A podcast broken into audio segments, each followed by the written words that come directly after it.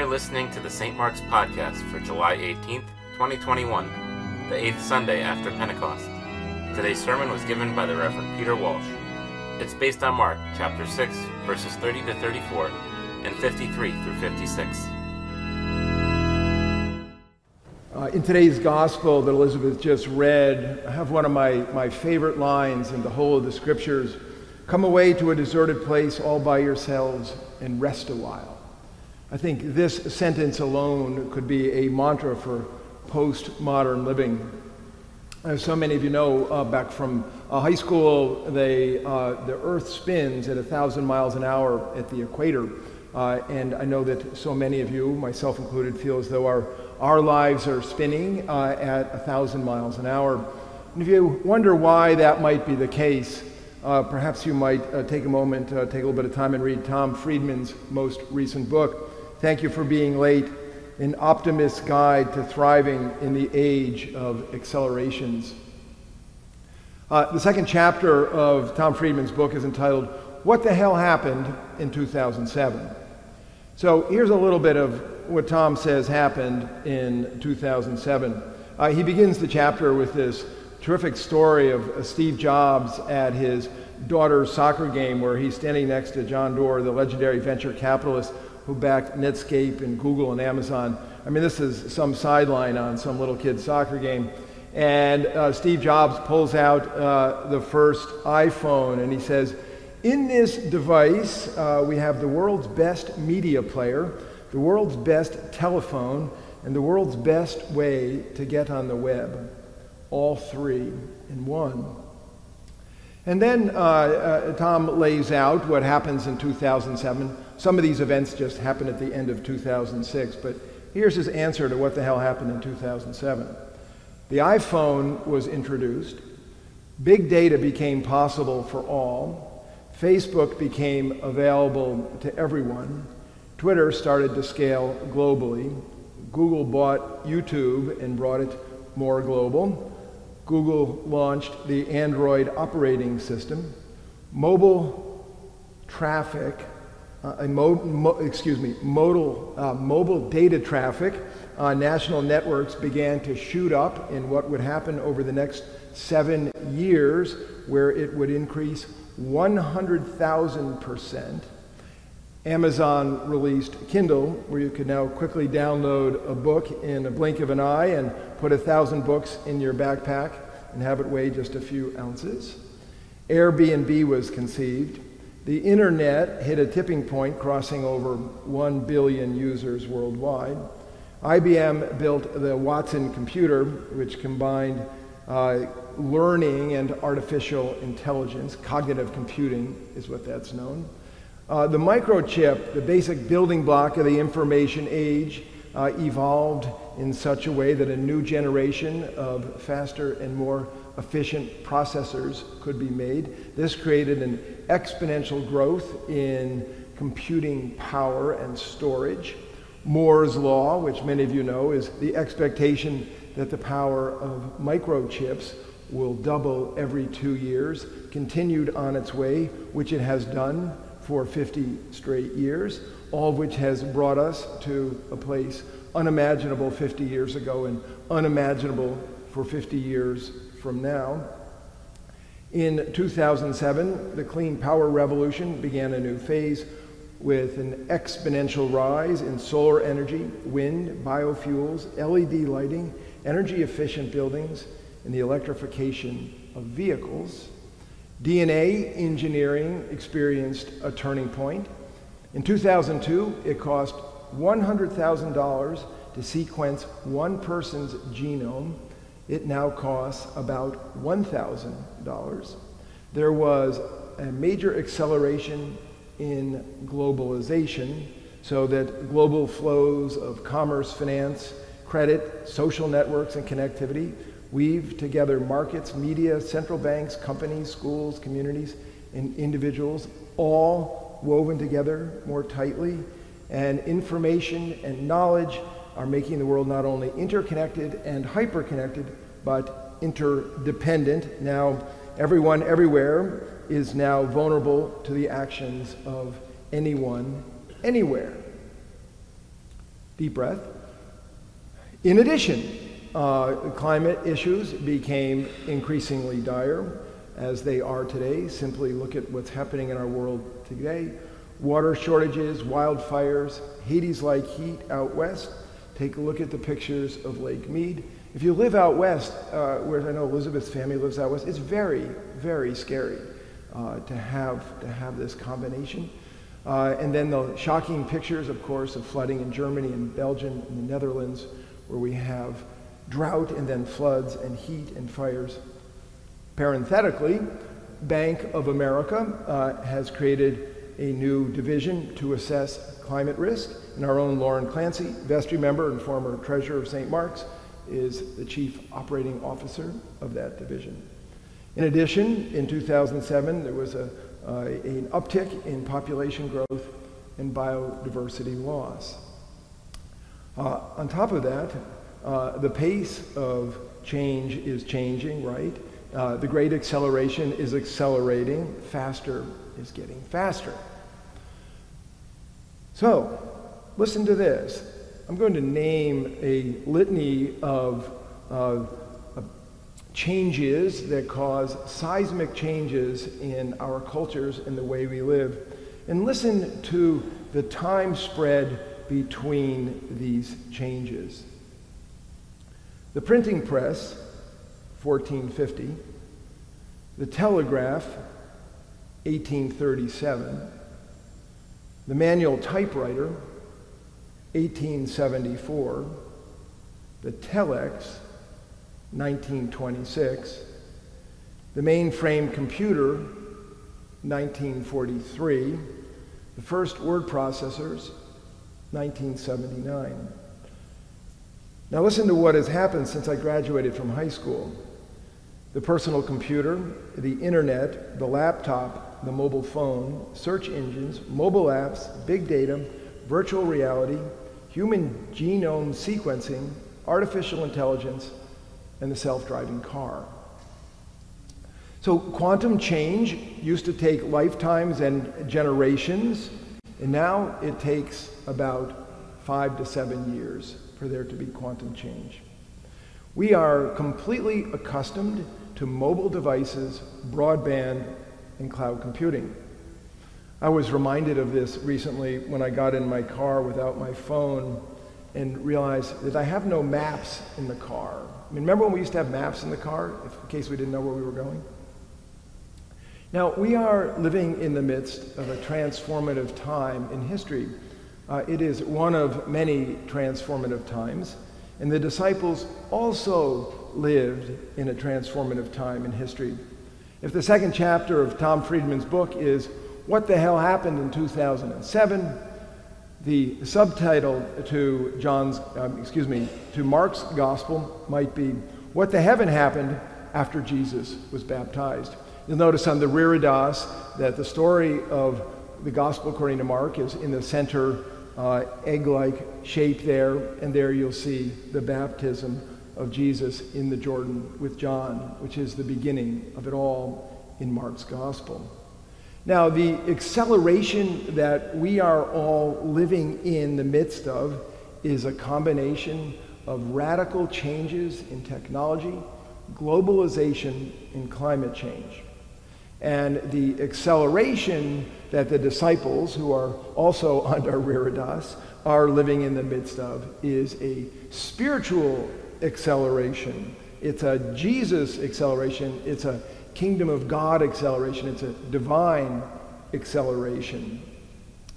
Now, the gospel, according to St. Mark, uh, seeks to convey this acceleration to us in several ways.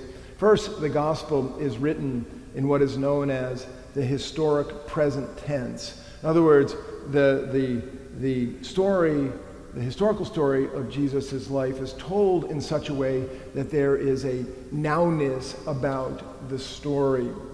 Also, the most oft used word in the gospel, according to St. Mark, is immediately. The word immediately is used 41 times. And remembering that immediate means without intervening time or space, right? The gospel is action upon action upon action upon action upon action upon action upon action upon action upon action. It's just every pericope, one after another, is action. The second most used word in the gospel is again, and that word is used 25 times, and it has the kind of rhythm in the gospel of like again and again and again and again. In Mark's gospel, Jesus is on the move. He is a traveling seminar on the kingdom of God, and the disciples are running to keep up. Now, in our world, this acceleration causes a kind of chaos and a kind of instability. So, organizations, institutions, governments, and cultures, and people have a hard time keeping up with the rapidity of the change. Change outpaces adaptability. It's, it's that simple, right? It is very hard to process all that's happening in the world. No one person can process all that is happening in the world. And some cannot adjust or adapt fast enough, and they simply get dislocated. They just sort of come off to the edge of the swift moving river of life in the world. And some fight and reject with all their might the changing world because they cannot conceive of it, they cannot receive the new reality. Now, the same is true in Jesus' time and in the disciples' world, right? Jesus causes a type of chaos and instability. It's hard for the disciples to process it. The disciples are clueless. We've got the guide. We read it and we go, oh, yes, of course. The disciples in real time have absolutely no idea what is happening. So uh, Jesus goes to his hometown, right? And uh, in his hometown, and also some of the great religious authorities of his day, they cannot conceive of or receive the new revelation, right? They can't receive the new teaching. They, they can't see the new thing. They say in Jesus, wasn't this the carpenter's kid, right? And so some people in Jesus' day do as some people in our world do, right? They seek to kill the movement, right? That's why they killed Jesus. They could not receive him. And that's why the Gospel of Mark is all about the cross in preparation for death. The Gospel, according to Mark, does not uh, uh, prepare us with a gospel of it's going to be great. It's a gospel of it's going to be difficult, right? And that is why so many of Jesus' disciples also were killed. Now, in our world, we have, you know, urgent challenges that demand our attention, right? Our world is increasingly dangerous. Take a look at the pandemic. We don't need any convincing about this. I mean, the list of crisis is beyond the ability of anybody to process. Yesterday, just for fun, I typed in top 10 crises in the world, top 10 crises in the United States. And, and the litany is extraordinary, and nobody agrees on what the top 10 crises are, by the way. Now, the uh, disciples also experienced a tremendous urgency in their mission, right? Jesus was urgent. His ministry was a short three years, and there was much to be done. So, uh, the readings that we're having in church uh, during this uh, month of July, they come from chapter 6 in Mark's Gospel. And in the beginning of chapter 6, Jesus is rejected in his hometown, as I noted earlier. But he is undaunted by the rejection. In fact, he, re- he reacts to the rejection by expanding his mission, right? He has his 12 followers, 12 disciples. He sends them out two by two, uh, and thus making them apostles. Apostles are those who are sent out, disciples are those who follow. And as he sends them out, he conveys upon them some of his preaching powers and his abilities to heal, right? And he launches them into a very difficult and dangerous world. We know that it is a difficult world because when he gives them the instructions uh, to go out, he tells them to shake the dust off their feet when they are opposed. Reverend Elizabeth preached a sermon on this two weeks ago that is so still in my mind. I just love, love that sermon. And then last week, what do we hear about? But John the Baptist's head coming on a platter into a party of drunken men, right? Very, very dangerous world. And John Schultz preached a great sermon about that last week. So now here we are today, the continuation of those passages in Mark's gospel. And the 12 apostles are returning from their mission. And it says that the apostles gathered around Jesus and told him all that they had done and taught. We hear earlier in the scripture that what they had done was that they, they preached and proclaimed that all should repent they cast out many demons and anointed with oil many who were sick and cured them. They wanted to come back and report that to the boss, right? Uh, and then Jesus says to them, Come away to a deserted place all by yourselves and rest a while, right? So Jesus is going to take his people to go rest. That's what's happening in the scriptures. The disciples, the apostles, they are tired, right? And we're tired too. We are a tired people, right? Uh, our lives bear some of the marks of Mark's gospel, right? Uh, for instance, immediacy. We demand immediacy in our computing. Who doesn't want 5G? You know, we don't like it when we have to wait, right? Anything in our computing world that is slow drives us crazy. People desire immediacy on our email returns which is very difficult for people who have email that comes 24 hours a day. It's like shoveling snow in a blizzard.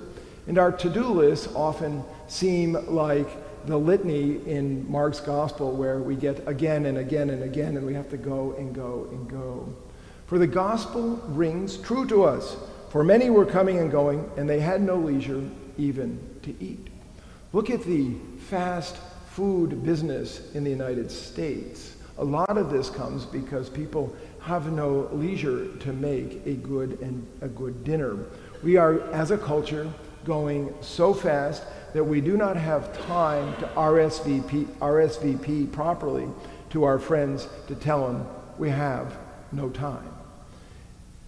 Our brains, as we know, process 24 hours a day. That's what dreaming is. But our inborn processors have a hard time keeping up with digital processors, right? And so all this acceleration and chaos and instability and our inborn and baptized in urgency to serve the world in need as Jesus' followers. That is a very big thing in our lives to help people in need. And yet that need seems endless, right? And it leaves us tired sometimes. So who amongst us doesn't need a good rest, right? In rest, we recharge our batteries, we absorb the blows of life. We are all taking blows in our lives. Just look at the length of our prayer list, which has just been cut down for the Sunday liturgy. But we have an intercessory prayer team that prays this prayer list every day, and the number of people on the prayer list is shocking because these numbers of people who need our prayers. We have to absorb the blows of life. We can't just knock them all off like shields, right? We have to heal our bodies. We have to heal our psyches. When we sleep, we literally have a brain drain. The toxicity of the stuff in our system drains out during our hours of sleep. When we rest, we have enhanced decision making and creativity, and most assuredly, our world demands enhanced decision making and creativity, right? It is time for us to gather with our friends, to have fun and to laugh, right? And to sleep deeply, right? To be a human being and not just a human doing. It says in the gospel that, and they went away in the boat to a deserted place by themselves. So this is the perfect reading for summer. Go on summer vacation, right? This summer, go away to a deserted place all by yourselves and rest a while, right? It's a Jesus approved move.